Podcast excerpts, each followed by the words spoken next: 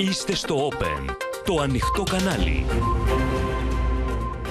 Κυρίες και κύριοι καλησπέρα σας. Είμαι η Λίνα Δρούγκα και ελάτε να δούμε μαζί τα νέα της ημέρας στο κεντρικό δελτίο ειδήσεων του Open που αρχίζει αμέσως τώρα. Φωτιά σε δασική έκταση στην Ηλία. Ξέσπασε ταυτόχρονα σε τέσσερα σημεία. Καταγγελίες για εμπρισμό και προσαγωγή υπόπτου. Έντονη δυσαρέσκεια Μητσοτάκη για πατούλη μετά το Ζαϊμπέκικο την ώρα των μεγάλων πυρκαγιών. Μήνυμα σε υπουργούς και γαλάζια στελέχη. Καρατομήθηκε ο διοικητής της 111 πτέρυγας μάχης στην Αγχίαλο για τις εκρήξεις στην αποθήκη πυρομαχικών. Ασημένια η εθνική ομάδα Πόλος στο παγκόσμιο πρωτάθλημα. Συγκλώνησε ο αγώνας με την Ουγγαρία. Φωτιά παίρνουν και πάλι τα καύσιμα. Πάνω από 1,9 ευρώ η αμόλυβδη ξεπέρασε τα 2 ευρώ στα νησιά. Ρωσικές πυραυλικές επιθέσεις στην Ουκρανία. Χτύπημα σε πολυκατοικία, καταγγέλει το Κίεβο.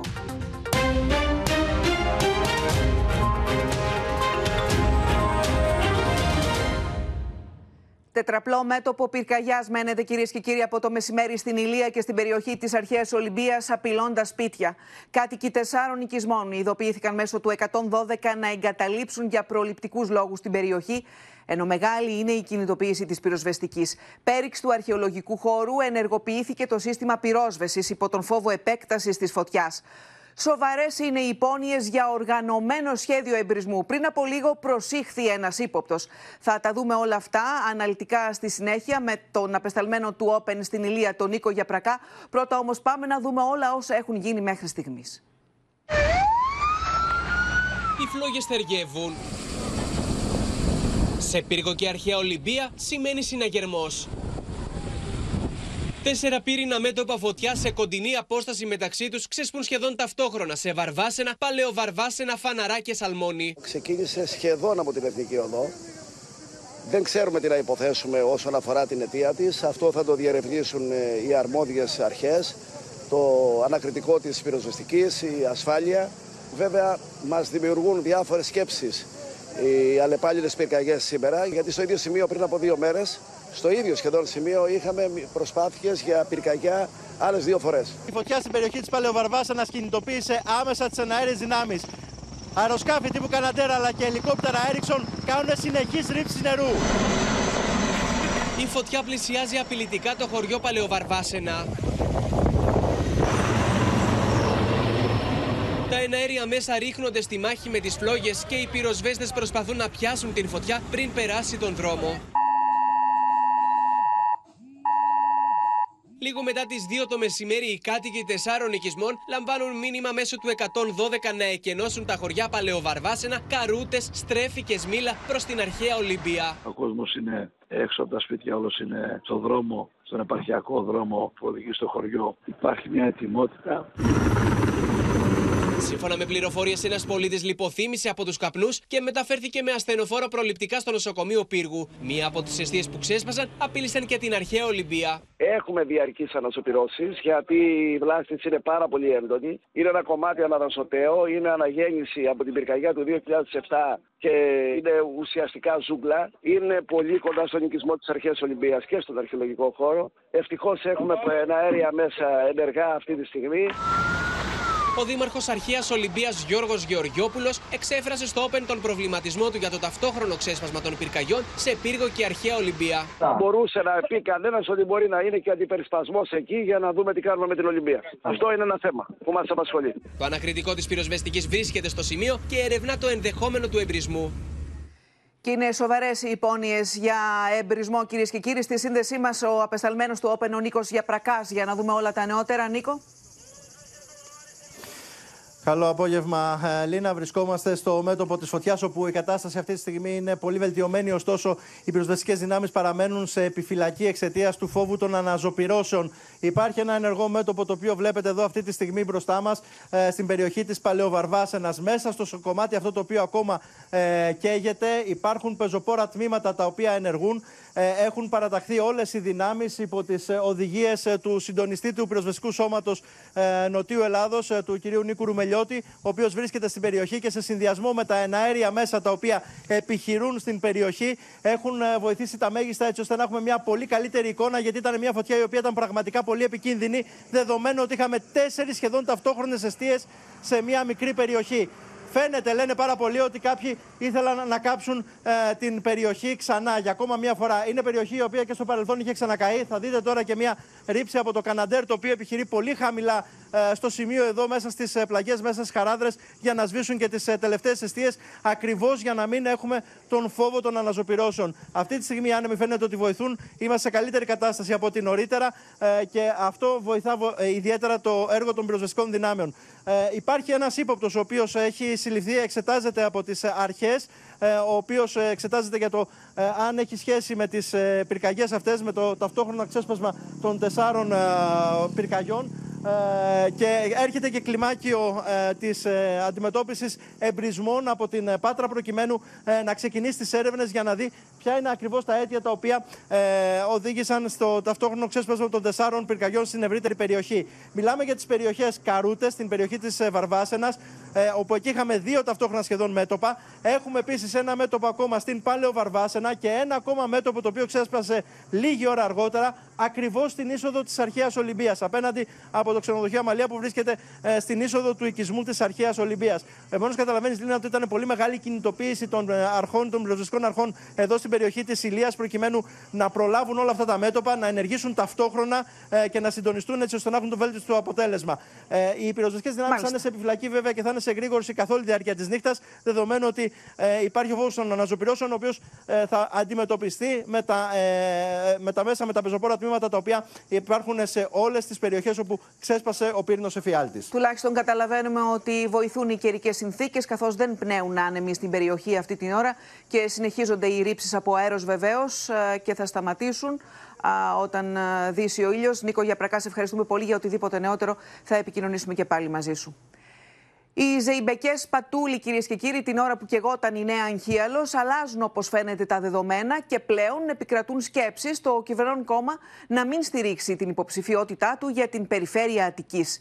Ο νυν δήμαρχος Γλυφάβας Γιώργος Παπα-Νικολάου και ο υφυπουργός άμυνας Νίκος Χαρδαλιάς βολιδοσκοπήθηκαν ήδη από το Μέγαρο Μαξίμου. Όλα τα σενάρια, ωστόσο, για το χρήσμα του Περιφερειάρχη είναι ανοιχτά. Μπράβο στον Περιφερειάρχη μας! Βαρύ αποδείχθηκε τελικά το ζεϊμπέκικο που χόρεψε ο Γιώργος Πατούλης για το μέλλον του στην περιφέρεια Αττικής, με την Πυραιός να μην κρύβει την έντονη ενόχλησή της και να προσανατολίζεται να άρει τη στήριξή της στην εκ νέου υποψηφιότητά του στις αυτοδιοικητικές εκλογές. Σύμφωνα με πληροφορίες, η Νέα Δημοκρατία δεν πίστηκε από τη συγνώμη του Περιφερειάρχη, διαμηνύοντας ότι τα μέλη του κόμματος δεν μπορούν να βρίσκονται σε αναντιστοιχεία με την κοινωνία. Ο ίδιος ζήτησε συγνώμη.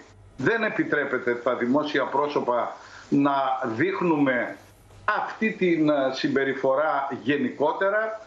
Θεωρώ ότι πολλές φορές κάποιοι από εμάς ξεφεύγουν. Για την επόμενη μέρα στη μεγαλύτερη εκλογική περιφέρεια έχουν ήδη αρχίσει να γίνονται συζητήσεις για το πρόσωπο που θα μπορούσε να πάρει το χρήσμα.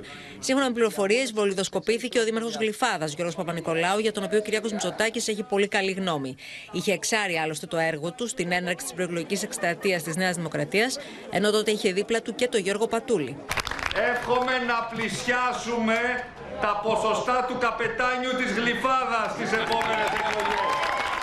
Τα ονόματα που έχουν πέσει στο τραπέζι είναι και αυτού του Νίκου Χαρδαλιά, που προέρχεται από το χώρο της τοπικής αυτοδιοίκησης, καθώς έχει διατελέσει επί σειρά ετών δήμαρχος Βύρονα. Το βέβαιο είναι ότι όποιες αποφάσεις θα ληφθούν μετά τη Δευτέρα. Το μήνυμα πάντως από Μαξίμου και Πυραιός είναι μηδενική ανοχή στα φάλτσα και τις παραφωνίες. Η καρατόμηση Μηταράκη που επέλεξε να κάνει διακοπές την ώρα που η κυβέρνηση έδινε μάχη με τις πύρινε αιστείες είναι χαρακτηριστικό παράδειγμα. Μάλιστα, πληροφορίες αναφέρουν ότι ελικόπτερος της αστυνομίας πέταξε μέχρι την Πάτμο για να πάρει τον Νότι Μηταράκη προκειμένου να παραδώσει χθες το βράδυ τα ενία στο Γιάννη Οικονόμου σε μια παράδοση παραλαβή μακριά από τις τηλεοπτικές κάμερες. Αν νομίζει ο κύριος Μητσοτάκης ότι θα κρύψει τις τεράστιες ευθύνες του με την παρέτηση του κυρίου Μηταράκη για προσωπικούς λόγους και τη δυσαρέσκεια για τις ζεμπεκές του κυρίου Πατούλη είναι γελασμένος. Η κοροϊδία έχει και τα όρια της. Στη θέση του Υπουργού Προστασίας του Πολίτη ορκίστηκε χθες ο Γιάννης Οικονόμου, ενώ τη θέση του κυρίου Οικονόμου στο χαρτοφυλάκιο του αθλητισμού πήρε ο Γιάννης Βρούτσης. Η Στέλλα Παπαμιχαήλ είναι μαζί μας για να μείνουμε, Στέλλα, στο θέμα του Γιώργου Πατούλη. Η συγγνώμη του δεν ήταν αρκετή για να κατευνάσει τον εκνευρισμό στο Μέγαρο Μαξίμου. Έχει ληφθεί η απόφαση ή ακόμα τα πράγματα είναι κάπως ζυγισμένα; Λοιπόν, Λίνα, οριστικές αποφάσεις δεν έχουν ληφθεί. Η Πυραιός παραπέμπει για αυτές τις αποφάσεις τις αρχές της επόμενης εβδομάδας. Ωστόσο, αυτό που μπορούμε να πούμε είναι ότι είναι αρκετά επισφαλής η παραμονή του κυρίου Πατούλη στο τιμόνι της περιφέρειας Αττικής, διότι η Νέα Δημοκρατία δεν θέλει να θολώσει το μήνυμα ότι δηλαδή γαλάζια στελέχη δεν μπορούν με τη συμπεριφορά τους να είναι αναντίστοιχα με τα, με τα συναισθήματα της κοινωνίας. Έτσι, με βάση και την τελευταία συμπεριφορά του κυρίου Πατούλη και το χορό αυτόν που βλέπουμε και στα, πλάνο, στα πλάνα μα στο Ζάπιο. Εξετάζονται λοιπόν από ό,τι γνωρίζουμε εναλλακτικές. Έχουν πέσει στο τραπέζι ονόματα και μάλιστα έχουν γίνει και ραντεβού. Ένα από αυτά τα πρόσωπα που φέρεται να έχει βολιδοσκοπηθεί είναι ο Δήμαρχος Γλυφάδας, ο κύριος Παπα-Νικολάου. Που είναι μάλιστα, και το φαβορή μέχρι στιγμής. Είναι ακριβώς, είναι το επικρατέστερο όνομα. Φαίνεται ότι είχε μια συνάντηση και την επόμενη εβδομάδα κάποιες πληροφορίες λένε ότι θα έχει και μια δεύτερη συνάντηση προκειμένου να κλειδώσει υποψηφιότητα. Είναι ένας άνθρωπος με πολύ μεγάλη αυτοδιοικητική εμπειρία. Ε, είναι ένα πρόσωπο πολιτικά το οποίο έχει φέρει και ένα αρκετά μεγάλο ποσοστό για τη Νέα Δημοκρατία στο Δήμαρχο Γλυφάδας. Είδαμε ότι επενέθηκε γι' αυτό και από τον Κυριακό Μητσοτάκη πριν από μερικούς μήνες. Ωστόσο, μένει να δούμε τι θα γίνει με αυτή την υποψηφιότητα. Υπάρχει και άλλη μία στο τραπέζι. Είναι αυτή του κυρίου Χαρδαλιά, του Υφυπουργού, ο οποίος και εκείνος έχει αυτοδιοικητική εμπειρία. Ήταν επί χρόνια δήμαρχος ε, Βύρονα ημιτού, οπότε γνωρίζει και τα της περιφέρειας. Σε κάθε περίπτωση, η Νέα Δημοκρατία θέλει να κλείσει τα ονόματα, να κλειδώσει μάλλον τα ονόματα για τους μεγάλους Δήμους έγκαιρα, διότι οι μεγάλοι ναι. Δήμοι είναι και αυτοί που δίνουν και το πολιτικό αποτέλεσμα αποτέλεσμα. Βεβαίως, γιατί ο χρόνος πιέζει, αλλά ταυτόχρονα πιέζει με τον τρόπο του και ο κύριος Πατούλης. Έτσι, όπως τα λες, είναι. Λοιπόν, ε, υπάρχει ένα σενάριο, ένας παράγοντας μάλλον, ο οποίος έχει πέσει στο τραπέζι, ότι στο ενδεχόμενο που ο κύριος Πατούλης κατέβει τελικά ανεξάρτητος σε αυτοδιοικητικές εκλογές, δεν πάρει το χρήσμα, τότε αυτό μπορεί να προκαλέσει πρόβλημα στη Νέα Δημοκρατία, σε, ένα μεγάλο, σε μια μεγάλη εκλογική περιφέρεια και είναι κάτι το οποίο φαίνεται να το σκέφτεται η Πυραιό κύκλοι του κυρίου Πατούλη, ωστόσο, είχαν και μια αντίδραση πριν από λίγο σε αυτό το σενάριο να μην ε, έχει τελικά τη στήριξη της Νέας Δημοκρατίας. Και πάμε να δούμε τι ακριβώς είπαν ε, οι κύκλοι του κυρίου Πατούλη. Η ενόχληση του Πρωθυπουργού ήταν δικαιολογημένη. Δεν μπορεί όμως για ένα λάθος, το οποίο αναγνώρισε και ζήτησε συγγνώμη ο κύριος Πατούλης, να τεθούν σε κίνδυνο όσα επιτεύχθηκαν και η επόμενη μέρα της περιφέρειας Αττικής. Είναι το σχόλιο που κάνουν ε, παράγοντες κοντά στον Περιφερειάρχη. Είμαστε βεβαίως ένα αναμονή της απόφασης του Μεγάρου Μαξίμου για το αν θα τον στηρίξει τελικά ή αν η Νέα Δημοκρατία θα κατεβάσει άλλον υποψήφιο. Σε ευχαριστώ πολύ, Στέλλα. Σε καρατόμηση του διοικητή της 111 πτέρυγας μάχης για τη φωτιά στην αποθήκη πυρομαχικών στη Νέα Αγχίαλο, προχώρησε κυρίες και κύριοι το Γενικό Επιτελείο Αεροπορίας. Εν τω μεταξύ, οι πυροτεχνουργοί του στρατού και της αεροπορίας συνεχίζουν την προσπάθεια για τη διάνοιξη ασφαλών μονοπατιών προς την αποθήκη, ώστε να διασφαλιστεί πλήρως ότι δεν υπάρχει κίνδυνος από υπολείμματα εκρηκτικών μηχανισμών.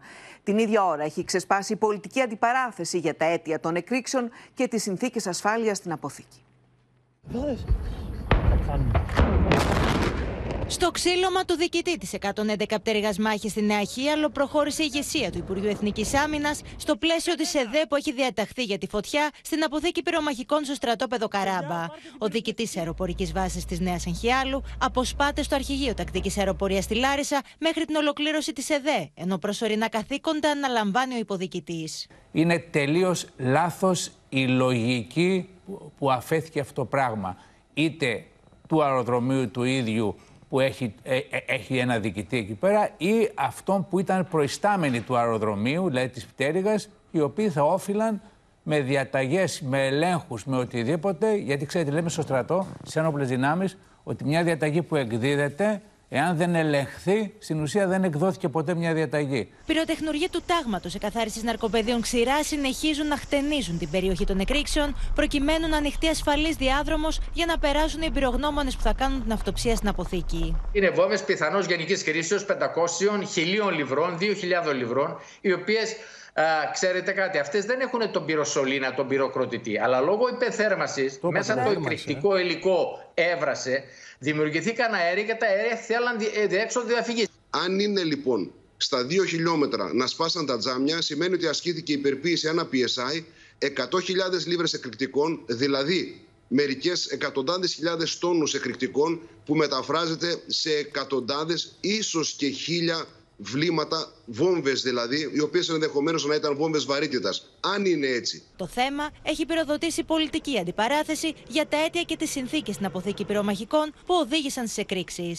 Αυτό το οποίο συνέβη στην Αγχίαλο είναι απαράδεκτο ή να το πω πιο κομψά μη αποδεκτό. Γι' αυτό ακριβώς γίνεται η ΕΔΕ, γι' αυτό ο διοικητής αυτή τη στιγμή έχει απαλλαγή των καθηκόντων του. Η προετοιμασία η οποία είχε η κυβέρνηση για βασικά ζητήματα τα οποία θα αντιμετώπιζε άμεσα όπως τα θέματα ε, πυροπροστασίας, ε, τα θέματα ασφάλειας, φυσικών φαινομένων, πρόληψης και καθεξής, ε, δεν έδειχνε την απαραίτητη ετοιμότητα. Είναι ντροπή. Είναι ντροπή. Λέμε, λέμε, λέμε λόγια, αλλά στην πράξη αποδεικνύονται οι αδυναμίες. Από αύριο θα πραγματοποιηθούν επιθεωρήσεις των μέτρων πυρασφάλειας και στρατιωτικές ασκήσεις πυρασφάλειας σε σχηματισμούς και μονάδες των ενόπλων δυνάμεων σε όλη τη χώρα, με αρμόδιο συντονιστή των δράσεων, τον Υφυπουργό Άμυνας Νίκο Χαρδαλιά.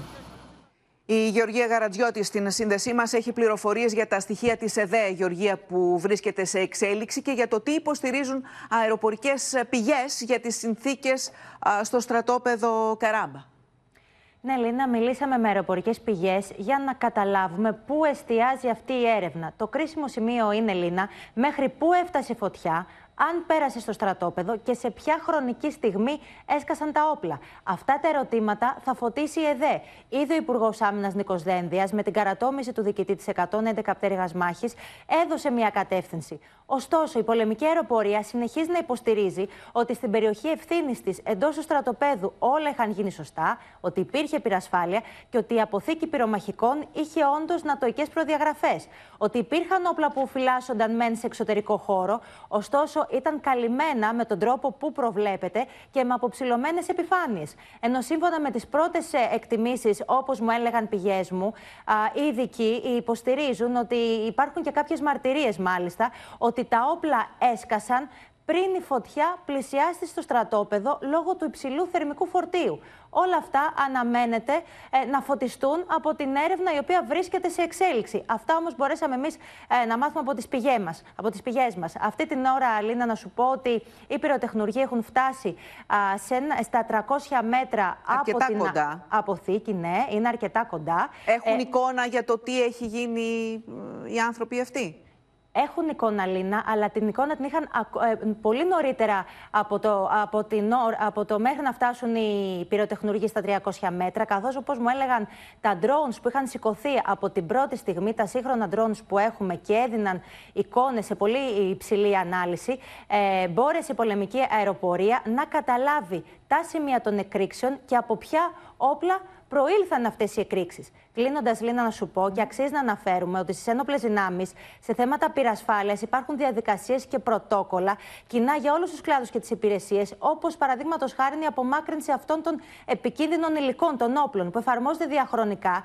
Και γι' αυτό το λόγο, όλα αυτά τα χρόνια δεν είχαμε τέτοιου είδους ακραία περιστατικά όλα γινόντουσαν με βάση τα πρωτόκολλα. Και ε, υπήρχαν περιπτώσεις που οι φωτιές έφτασαν κοντά στις εγκαταστάσεις που ήταν πάρα πολύ κοντά και υπήρχε όντως πολύ, ε, θερμ- πολύ μεγάλο θερμικό φορτίο. Πάντως και Όταν στη α- συγκεκριμένη ε, περίπτωση, ε, μέσα σε μια κόλαση φωτιάς και εκρήξεων, οι πυροσβέστες έδιναν πραγματική μάχη με, με αυτοθυσία. Παρακολουθήσαμε τις προηγούμενες ημέρες τον κακό χαμό που έγινε. Ε, Σε απόσταση χιλιόμετρων έσπασαν τζάμια, ε, έφτασαν πολύ κοντά στο να α, προσεγγίσουν το, το στρατόπεδο οι, οι πυροσβέστες που, επαναλαμβάνω, με αυτοθυσία έδιναν τη μάχη της φωτιάς και έγινε όλο αυτό το οποίο παρακολουθήσαμε και στους Προφανώς, Λίνα, δεν μπορεί κανένας να αμφισβητήσει την υπερπροσπάθεια και την αυτοθυσία των πυροσβεστών όλες αυτές τις εβδομάδες σε όλα τα πύρινα μέτωπα της χώρας. Αυτό που μου τόνισαν όμως στρατιωτικές πηγές είναι ότι όταν τηρούνται αυτά τα πρωτόκολλα δεν υπάρχουν τα προβλήματα που είδαμε. Σε ευχαριστώ. Τώρα, η επόμενη μέρα βρίσκει τους κατοίκους στη Νέα Αγχίαλο να μετρούν τις πληγές τους, κυρίες και κύριοι, από το μέγεθος των καταστροφών που προκάλεσαν η φωτιά και οι εκρήξεις στην αποθήκη των πυρομαχικών. Η περιοχή μοιάζει σαν να έχει χτυπηθεί από σεισμό, με σπίτια και επιχειρήσεις να θυμίζουν βομβαρδισμένο τοπίο. Το οστικό κύμα εκτός από πανικό προκάλεσε και μεγάλες καταστροφές. Μια ηλικιωμένη γυναίκα, η κυρία Βασιλική Μακροστεργίου, κάτοικος Νέας Αγχιάλου, σκουπίζει τα δάκρυά της βλέποντας τις ζημιές που έχει υποστεί το σπίτι της από τις εκρήξεις. Έβγαινα έξω και φώναζε γιατί δεν και πέφτει αυτό το πράγμα και ουρλιάζω και μπαίνω μέσα στο σπίτι λέω καλύτερα μέσα παρά να με έρθει απ' έξω λέω κάτι. Και πέφτει τα Και μπαίνω μέσα και βλέπω το, του ταβάνι κατεβασμένο κάτω. Η κυρία Βασιλική με τον σύζυγό της, σαν από θαύμα, δεν τραυματίστηκαν. Το αστικό κύμα διαπέρασε το σπίτι τους, έσπασαν τζάμια ενώ η οροφή της κουζίνας κατέρευσε. Όταν ήρθαμε, βλέπουμε και την μπροστινή την πόρτα σφαιρμένου του τζάμ. Το πουλί φωτο από την κρεβατοκάμαρα πάνω στο κρεβάτι πισμένο. Μετά την ανάδειξη του ρεπορτάζ από το Open, κλιμάκιο του Υπουργείου Κλιματικής Κρίσης, σε συνεργασία με το Δήμο, έχει καταφτάσει στο ζευγάρι ηλικιωμένο στο σπίτι και καταγράφει τις ζημιές. Αυτά είδε και τα έβαλε τώρα κάποιος κύριος και τα βίδωσε εδώ. Ωραία. Ένα σπίτι κρίθηκε ακατάλληλο μόλις αυτή τη στιγμή, ούτε να κάτσουν μέσα. Πρέπει να φύγουν οι άνθρωποι. Δεν θα αφήσουμε κανένα σπίτι χωρίς να ελεγχθεί και άμεσα, γρήγορα, θα κάνουμε οτιδήποτε είναι δυνατόν για να αποζημιωθούν ε, οι συνδημότες μας. Λίγο πριν τις 3 το μεσημέρι, οι κάτοικοι επέστρεψαν στη Νέα Αγχίαλο με λεωφορεία από το Βόλο, καθώς ενημερώθηκαν ότι δεν υπάρχει πρόβλημα στην περιοχή. Δεν υπάρχει κίνητο τώρα, μια χαρά. Ακούγοντας τις εκοφαντικές εκρήξεις των πυρομαχικών, επιχειρηματίας που δραστηριοποιείται κοντά στο στρατόπεδο έφυγε κακήν κακός για να γλιτώσει τα χειρότερα. Όταν άρχισαν οι πρώτες εκρήξεις, ε, φύγαμε. Και ευτυχώς που φύγαμε, γιατί δεν θα υπήρχαμε. Έχει φύγει όλο το κτίριο από τη θέση του. Δεν είναι καμένο κάτι, είναι μόνο οι εκρήξεις. Και οι εκρήξεις αυτές προκαλέσανε όλη αυτή την καταστροφή. Είναι θράψματα. Θράψματα μέσα στο, θερμοκήπιο. Είναι 500 μέτρα η απόσταση, 600 δεν ξέρω χίλια. Βρέθηκε μέσα στο θερμοκήπιο. Και τώρα με βρήκε φωτιά και πυρομαχικά. Τη φωτιά την βάζω μέσα στα λογικά πλαίσια. Τα πυρομαχικά όμως δεν μπορώ να τα βάλω σε λογικά πλαίσια. Ζήσαμε μια κατάσταση εμπόλεμη, σε καιρό ειρήνης. Όπως ήμασταν στο Μαντρί, ε, το οστικό κύμα με πέταξε 2-3 μέτρα πέρα. Οι κάτοικοι μετρούν τις πληγές τους και ελπίζουν σύντομα να αποζημιωθούν για τις εκτεταμένες ζημιές που έχουν υποστεί σε σπίτια και επιχειρήσεις. Στην πρόληψη αλλά και στην ενίσχυση του συντονισμού των αρμόδιων αρχών για την αντιμετώπιση των πυρκαγιών στέκονται οι Έλληνες ειδικοί, οι οποίοι αναφέρθηκαν στις μεγάλες επιπτώσεις της κλιματικής κρίσης που επηρεάζει την Ευρώπη. Οι μελλοντικές πυρκαγιές αναμένεται να έχουν μεγαλύτερη ένταση στη Μεσόγειο, όπως λένε, γεγονός που προκαλεί ανησυχία και απαιτεί μεγαλύτερη εγρήγορση από τις αρμόδιες αρχές και στη χώρα μας. Πρόληψη, αύξηση του συντονισμού, ενίσχυση του εξοπλισμού της πυροσβεστικής. Αυτά είναι τα τρία βασικά όπλα σύμφωνα με τους ειδικούς για να αντιμετωπίσουμε τον αυξημένο κίνδυνο για παρατεταμένες πυρκαγιές μετά την κλιματική αλλαγή. Το πρόβλημα σε αυτές τις περιπτώσεις είναι κυρίως στις περιοχέ που είναι πολύ κοντά στις καμένες εκτάσεις. Εκεί όντως υπάρχει επιρροή και των θερμοκρασιών, γιατί πλέον θα ανέβουν οι θερμοκρασίες σε αυτές τις περιοχές, όπως επίσης και τα θέματα της απορροής. Δηλαδή, όταν βρέχει, το πόσο πιο εύκολα μπορεί να απορρέει επιφανειακά το νερό και να δημιουργήσει σε ορισμένες περιπτώσεις πλημμύρες. Σύμφωνα με τους ειδικούς, η μετεωρολογική περίοδος των πυρκαγιών στη Μεσόγειο θα ξεκινάει νωρίτερα και θα τελειώνει αργότερα.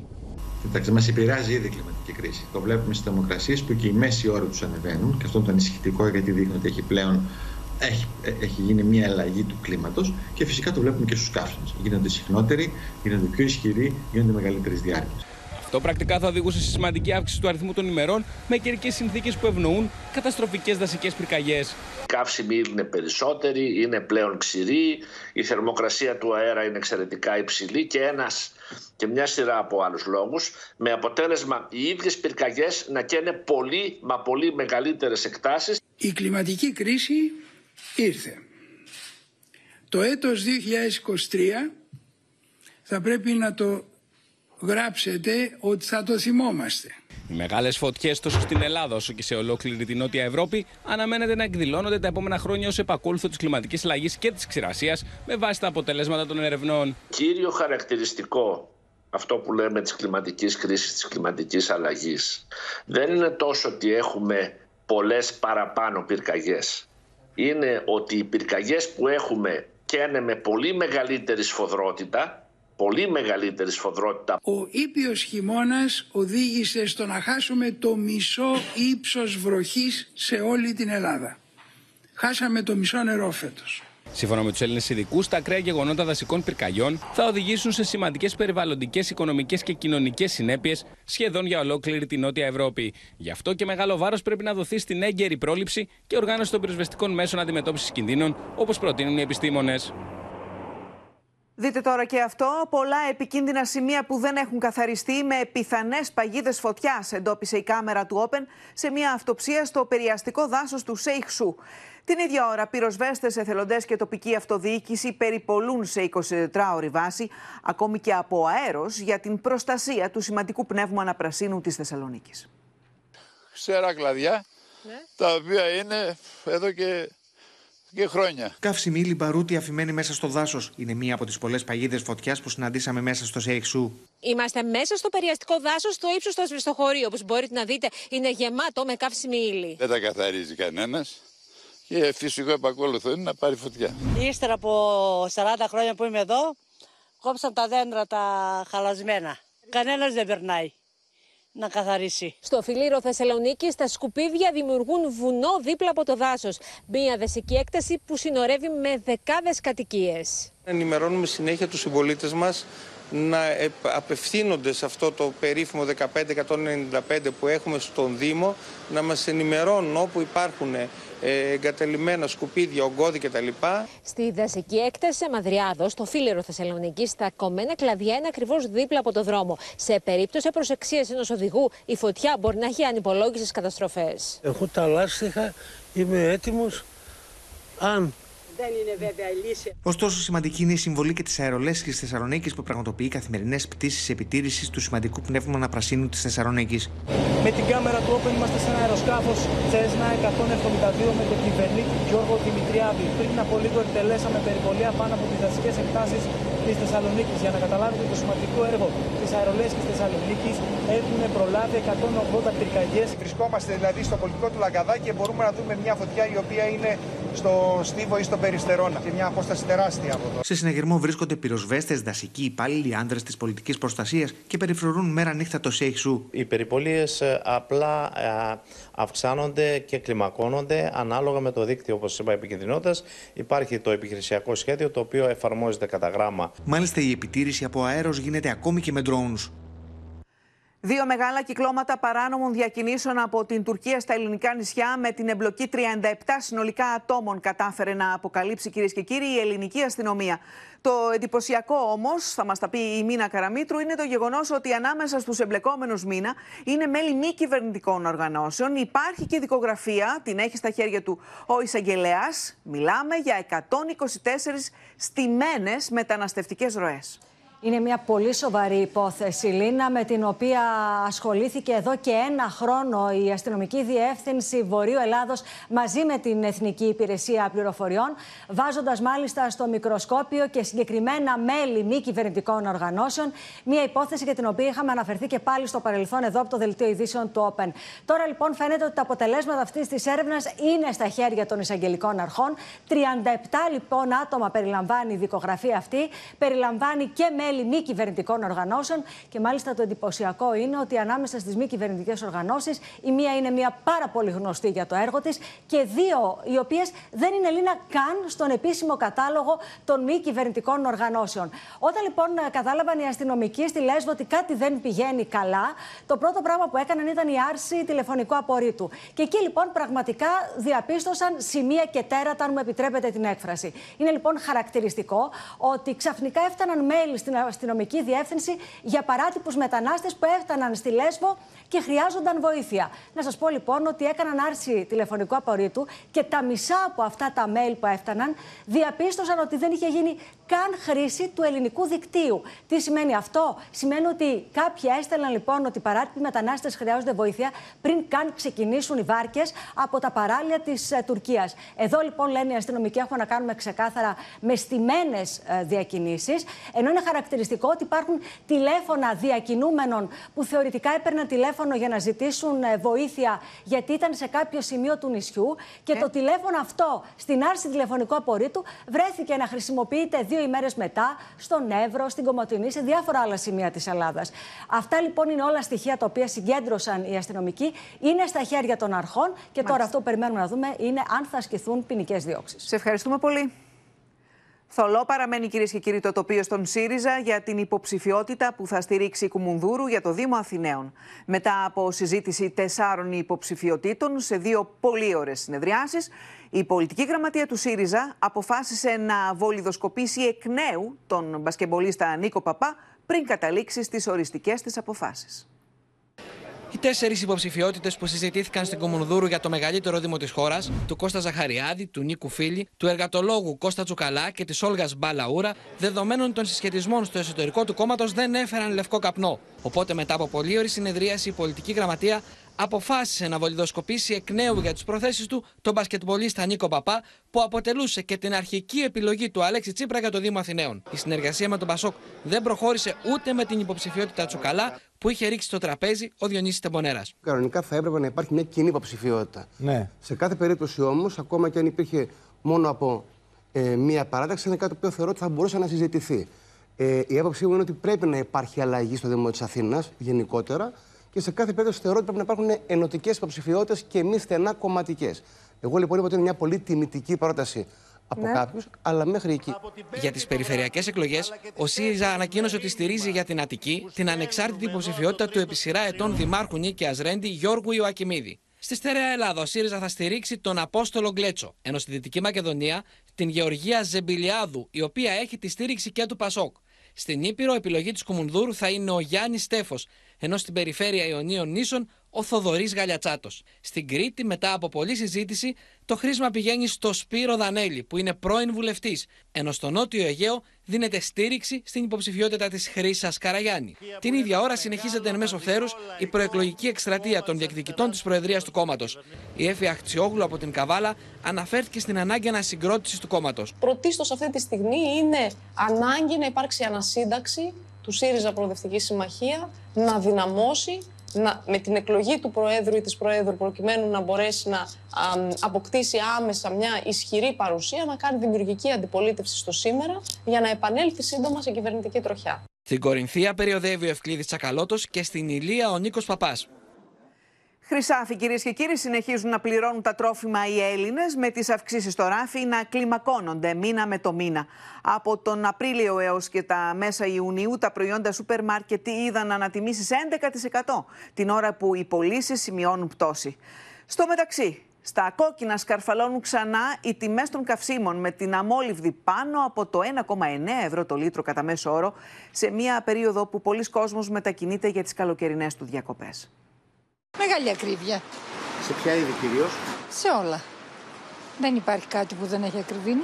Όλο ένα και λιγότερα ψώνια βάζουν στο καλάθι τους οι Έλληνες καταναλωτές που βλέπουν τις τιμές στο ράφι να συνεχίζουν να τρέχουν με σπασμένα φρένα. Τα γαλακτοκομικά τι γίνεται, το κασέρι πήγε 20 ευρώ, γίνεται αυτό; Από τις αρχές Απριλίου μέχρι τα μέσα Ιουνίου, τα προϊόντα του σούπερ μάρκετ είδαν αυξήσει σε 11,1%. Με τις ανατιμήσεις να κάθονται στις ήδη τσουχτερές τιμές, κυρίως στα τρόφιμα. Πολλές αυξήσεις, όχι μόνο στα είδη πρώτης ανάγκης, παντού. Την ίδια ώρα, παρά την αύξηση του τζίρου, ο όγκος των πωλήσεων στα σούπερ μάρκετ σημειώνει πτώση 2,5%. Με τα νοικοκυριά να ψωνίζουν πλέον τα απολύτως απαραίτητα. Η κυβέρνηση επιχειρεί να δώσει ανάσα στους πολίτες με τη δεύτερη φάση του Market Pass.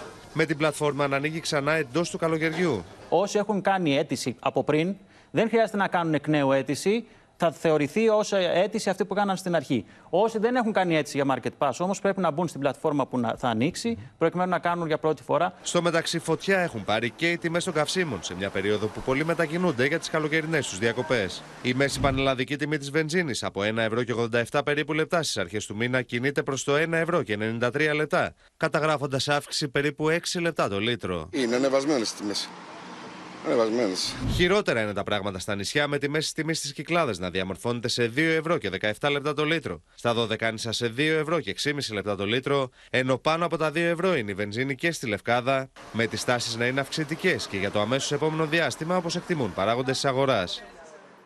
Ο Στέφανος Σίσκο μαζί μου στο στούντιο για να δούμε, Στέφανε, πού οφείλεται η αύξηση στις τιμές των καυσίμων και τι έχουμε να περιμένουμε το επόμενο διάστημα. Ναι, Λίνα, εκεί που ο κόσμος έχει στρέψει την προσοχή του στο πώς να αντιμετωπίσει την εντυνόμενη ακρίβεια στα τρόφιμα. Τώρα έχει ακόμα ένα πονοκέφαλο, τις τιμές των καυσίμων. Πού οφείλονται τώρα αυτές οι αυξήσεις; Παράγοντες της αγοράς μας λένε ότι ένας λόγος είναι η αύξηση της ζήτησης και ο δεύτερος είναι το άλμα στις διεθνείς τιμές του πετρελαίου. Από την εξίσωση όμως δεν πρέπει να βγαίνουν τα φαινόμενα ισχροκέρδεια. Από ελέγχους που έκανε η διπηρεσιακή μονάδα ελέγχου της αγοράς, προέκυψε ότι πέντε πρατήρια σε Αθήνα, Θεσσαλονίκη και Κεφαλονιά πολλούσε σε αδικαιολόγητα υψηλές τιμές και πάνω από το περιθώριο κέρδους είναι ένα μέτρο που θα ισχύσει μέχρι το τέλος του χρόνου. Έτσι λοιπόν, με απόφαση του Υπουργού Ανάπτυξης του κ. Σκρέκα, έπεσαν πρόστιμα στα πέντε πρατήρια 25 χιλιάρικα, ενώ εντείνονται οι έλεγχοι, το σύνολό τους είναι τα 25.000 ευρώ, ενώ εντείνονται και συνεχίζονται οι έλεγχοι. Είπαμε ότι ένας και από τους βασικούς λόγους είναι η αύξηση των διεθνών τιμών του πετρελαίου, η οποία έχει σημειώσει σημαντικό άλμα το τελευταίο διάστημα. Στις αρχές Ιουλίου, τώρα όπως θα δούμε στη δεύτερη μας κάρτα, ήμασταν στα 74 δολάρια το βαρέλι. Πλέον είμαστε στα 84 δολάρια το βαρέλι. 10 δολάρια παραπάνω ή 13,5% επάνω.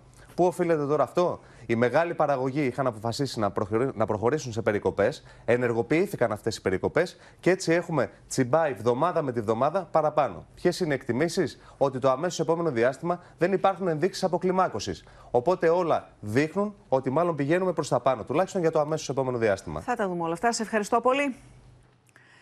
Χάθηκε στα πέναλτι, κυρίες και κύριοι, για την εθνική μας το παγκόσμιο πρωτάθλημα στο Πόλο.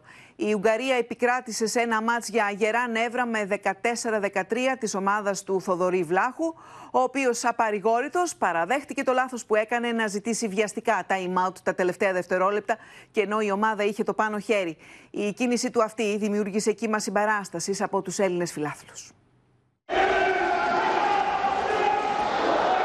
Κλέψιμο! Κλέψιμο από το Φουντούλι! Και όχι μόνο αυτό, αλλά έχουμε και παραπάνω. Time out τώρα, αφού δεν μπορούσαμε να βγάλουμε γρήγορα κόντρα. Στα 40 δευτερόλεπτα πριν το φινάλε, με το σκορ στο 10-10, ο Φουντούλης κάνει ένα τεράστιο κλέψιμο. Με τον Θοδωρή Βλάχο να παίρνει time out για να οργανώσει την επίθεση και τον ίδιο αμέσως μετά τον χαμένο τελικό να λυγίζει για την επιλογή του αυτή. Οφείλω μια συγγνώμη στα παιδιά. Έκανα το μεγαλύτερο λάθος της ζωής μου σε μια φάση η οποία θα έκπαινε τον τελικό. Νομίζω ότι. Για ποια φάση μιλάς; Που πήρα τα ημάδα στο τέλος. Ήμασταν 2-1 μπροστά για να βάλουμε γκολ. Νομίζω ότι είναι μια φάση που θα. Η χειρότερη φάση της ζωής μου στη, στην πιο σπουδαία στιγμή της ε, εθνική ομάδας. Συγγνώμη από τα παιδιά και από όλους από όλο τον κόσμο. Ο τελικός του Παγκοσμίου Πρωταθλήματος στη Φουκουγιώκα ήταν θρίλερο στο τελευταίο δευτερόλεπτο, με την εθνική μας να γνωρίζει την ήττα με 14-13 στα πέναλτι από την Ουγγαρία. Νωρίτερα η τύχη γύρισε την πλάτη στο αντιπροσωπευτικό μας συγκρότημα που θα μπορούσε να έχει αποφύγει τη ρώσικη ρουλέτα αν στο τελευταίο λεπτό το σου του Κάκαρη κατέληγε στα δίχτυα. Γκο, όχι! Η μπάλα δεν μπαίνει! Φτάσαμε στη διαδικασία το πέναλτι όπου και η τύχη μετράει. Σίγουρα είναι μια μέρα απογοήτευσης από εμάς. Το μόνο που μπορώ να υποσχεθώ είναι ότι θα επιστρέψουμε. Η Ουγγαρία ήταν αυτή που κράτησε τον έλεγχο στην αρχή, με την Ελλάδα να ανεβάζει σταδιακά ρυθμό και το μάτς να λύγει σώπαλο 10-10. Στα πέναλτι, ο Ζερδεβάς, που αναδείχθηκε καλύτερος θεματοφύλακας της διοργάνωσης, πραγματοποίησε φοβερές αποκρούσεις. Όμως, εξίσου κέρβερος ήταν στον αντίποδα και ο Βόγγελ, που έβγαλε τέσσερα πέναλτι και το κρισιμότερο τελευταίο του Παπαναστασίου, χαρίζοντας το χρυσό στους Ούγγρους μετά από 10 χρόνια. Ονειρευόμαστε όλοι ένα χρυσό, να ακουστεί ο εθνικός μας ύμνος. Μπορεί να μην είναι φέτος, μπορεί να μην είναι του χρόνου, αλλά θέλω να πιστεύω μέσα μου ότι κάποια μέρα θα τα καταφέρουμε. Η Ελλάδα φεύγει από τη Φουκουιόκα με το πρώτο της ασημένιο μετάλλιο σε παγκόσμιο πρωτάθλημα, αφού ως τώρα μετρούσε τρία χάλκινα. Αλλά το μέταλλο νικητή που έχει δεν την άφησε να το χαρεί πλήρως. Και πολλά συγχαρητήρια στα παιδιά, γιατί έτσι κι αλλιώς είναι μια τεράστια επιτυχία.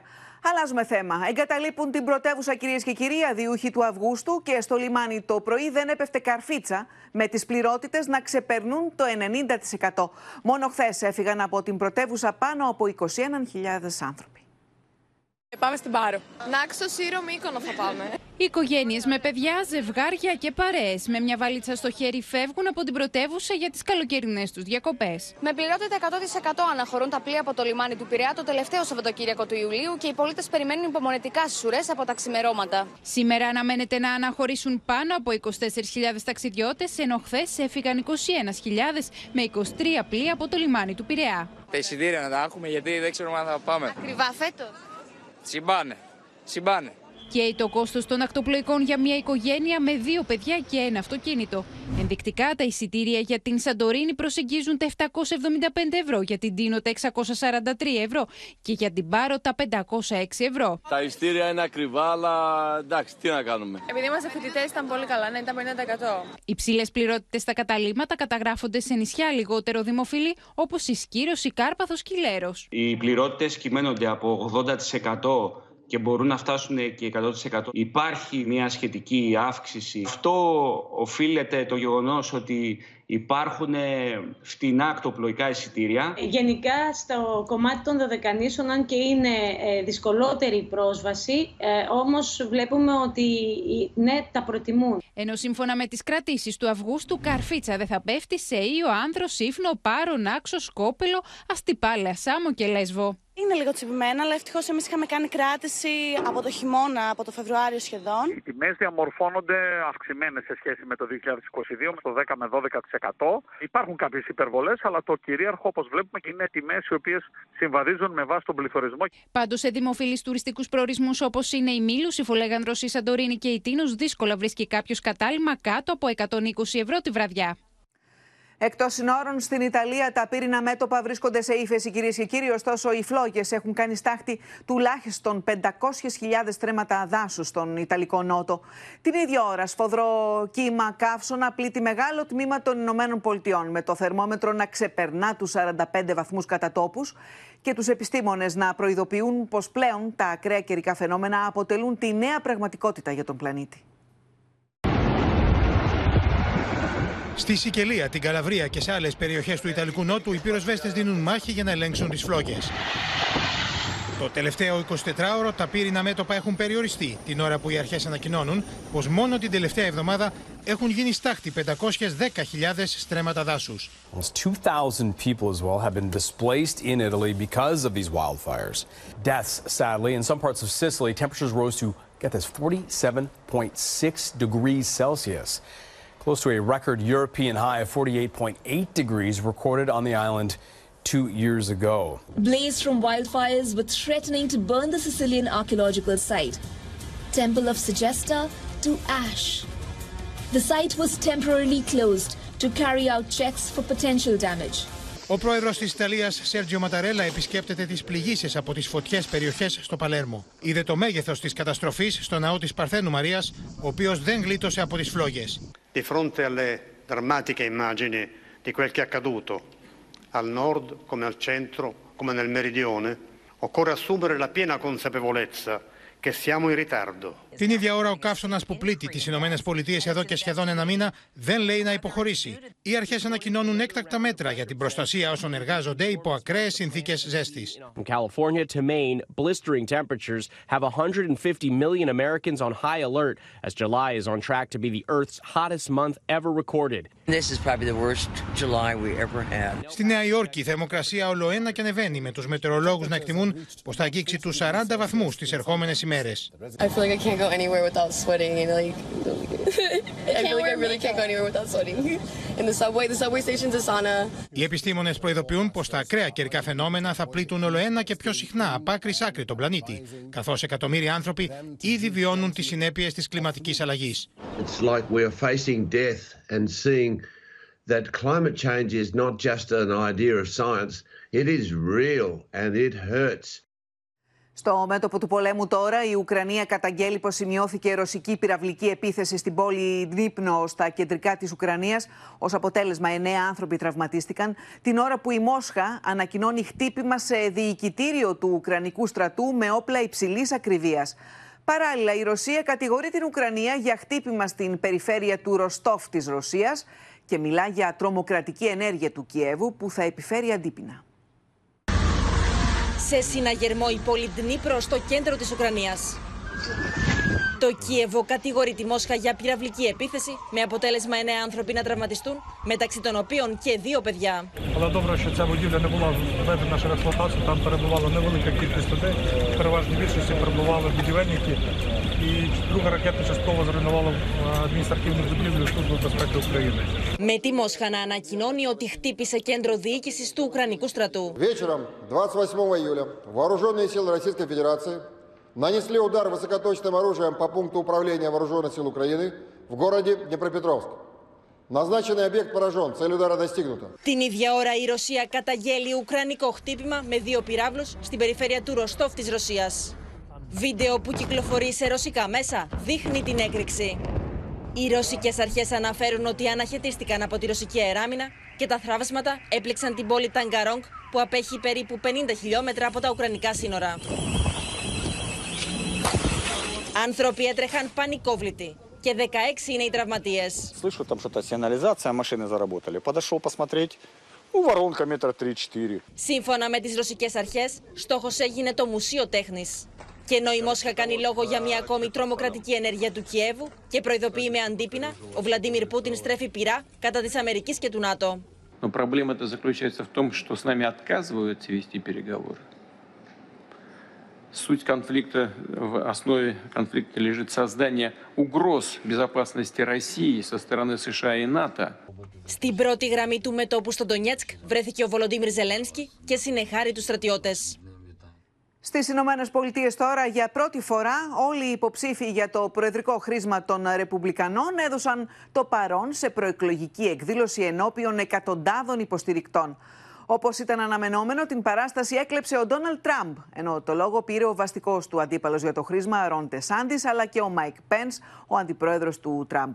Στο στόχαστρο όλων μπήκε η πολιτική του πρόεδρου Biden. Please welcome President Donald J. Trump. The 2024 election is our last shot to save America, and there's only one candidate, and you know who that candidate is, who's going to get the job done; Με τον αέρα του φαβορή, ο Ντόναλτ Τραμπ ανέβηκε στο βήμα της προεκλογικής συγκέντρωσης των Ρεπουμπλικανών. Οι 13 υποψήφοι για το χρήσιμο βρέθηκαν στην ίδια αίθουσα, με τον πρώην πρόεδρο των Ηνωμένων Πολιτειών να υπερηφανεύεται για τα όσα πέτυχε στην προηγούμενη του θητεία. Under my leadership, we created the greatest economy in the history of the world and was the first president in decades who didn't start a war. Σε νέα δημοσκόπηση, ο Τραμπ είναι πρώτο στην προτίμηση των Ρεπουμπλικανών ψηφοφόρων με ποσοστό 46% έναντι 20% του βασικού του αντιπάλου Ρον Ντεσάντη, ο οποίο έχει βάλει στο στόχαστρό του τον Τζο Μπάιντεν. Hello, Iowa! Are you ready to send Joe Biden back to his basement in Delaware on a permanent vacation? I can promise you this in my White House there will be no cocaine allowed. Τον λόγο πήρε και ο αντιπρόεδρο του Τραμπ, Μάικ Πέντ, τον οποίο στηρίζει μόνο το 1% των ψηφοφόρων του Ρεπουμπλικανικού κόμματο. Americans are facing one man-made crisis after another. And that man's name is Joe Biden. Well, we're all going to do our part to make sure that Joe Biden is never reelected as president of the United States. Έντονε ήταν οι αποδοκιμασίε όταν υποψήφιο για το χρήσμα Will Hurt τα έβαλε με τον Donald Trump. Donald Trump is running to stay out of prison. And if we elect, listen, I know the truth. The truth is hard. Οι περιπέτειες του Τραμπ με τη δικαιοσύνη δεν έχουν τέλος. Ο ειδικός εισαγγελέας πρόσθεσε άλλες τρεις κατηγορίες για την υπόθεση των διαβαθμισμένων εγγράφων που βρέθηκαν στην έπαυλή του στο Μαραλάγκο. Πρόσφατα δόθηκαν στη δημοσιότητα ηχητικά ντοκουμέντα με το πρώην πρόεδρο να συζητά με συνεργάτες του για απόρριτα σχέδια επίθεσης στο Ιράν. I just found, isn't that amazing? This totally wins my case, you know. Except it is like highly confidential, secret. This is secret information. Πάμε να δούμε και άλλα θέματα από το εξωτερικό δελτίο. Παταγωδός, κυρίες και κύριοι, απέτυχαν τα σχέδια ενός διαρρήκτη που επιχείρησε να κλέψει τράπεζα στο Οχάιο των Ηνωμένων Πολιτειών, αλλά στην προσπάθειά του να το σκάσει έπεσε μέσα σε κάδο ανακύκλωσης, όπου τον συνέλαβαν αμέσως αστυνομικοί. Δύο άνθρωποι έχασαν τις ζωές τους όταν πήδηξαν από διαμέρισμα πολυκατοικία στο Βερολίνο στην προσπάθειά τους να σωθούν από πυρκαγιά που ξέσπασε στον 12ο όροφο. Τραγωδία στο Βερολίνο. Πυρκαγιά ξεσπάει στον 12ο όροφο πολυκατοικία στην περιοχή Κρόιτσμπεργκ. Το διαμέρισμα παραδίδεται στις φλόγες μέσα σε λίγα λεπτά.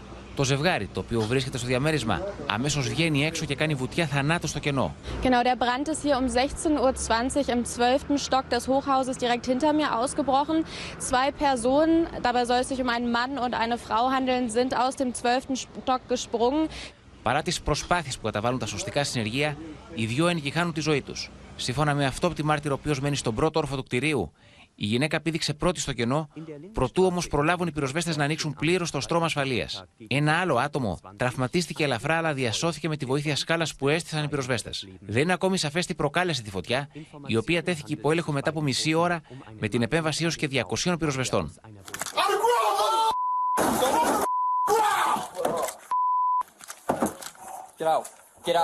Διαρρήκτη στο Οχάιο των ΗΠΑ επιχειρεί να κλέψει τράπεζα. Στην προσπάθειά του να διαφύγει μέσω μιας εξόδου κινδύνου, πέφτει μέσα σε κάδο ανακύκλωσης. Έκδηλη είναι η αντίδρασή του όταν αντιλαμβάνεται το τι συμβαίνει. Οι αστυνομικοί τον συλλαμβάνουν αμέσως και του περνούν τις χειροπέδες. Και στο σημείο αυτό, κυρίες και κύριοι, ολοκληρώθηκε το κεντρικό δελτίο ειδήσεων. Μείνετε στο Open αμέσως μετά. Η ταξιδιωτική εκπομπή Εικόνες και στις 9 ξανά στις οθόνες μας ο πρώτος κύκλος της δραματικής σειράς εποχής Έρωτας Φυγάς. Από όλους εμάς, καλό σας βράδυ.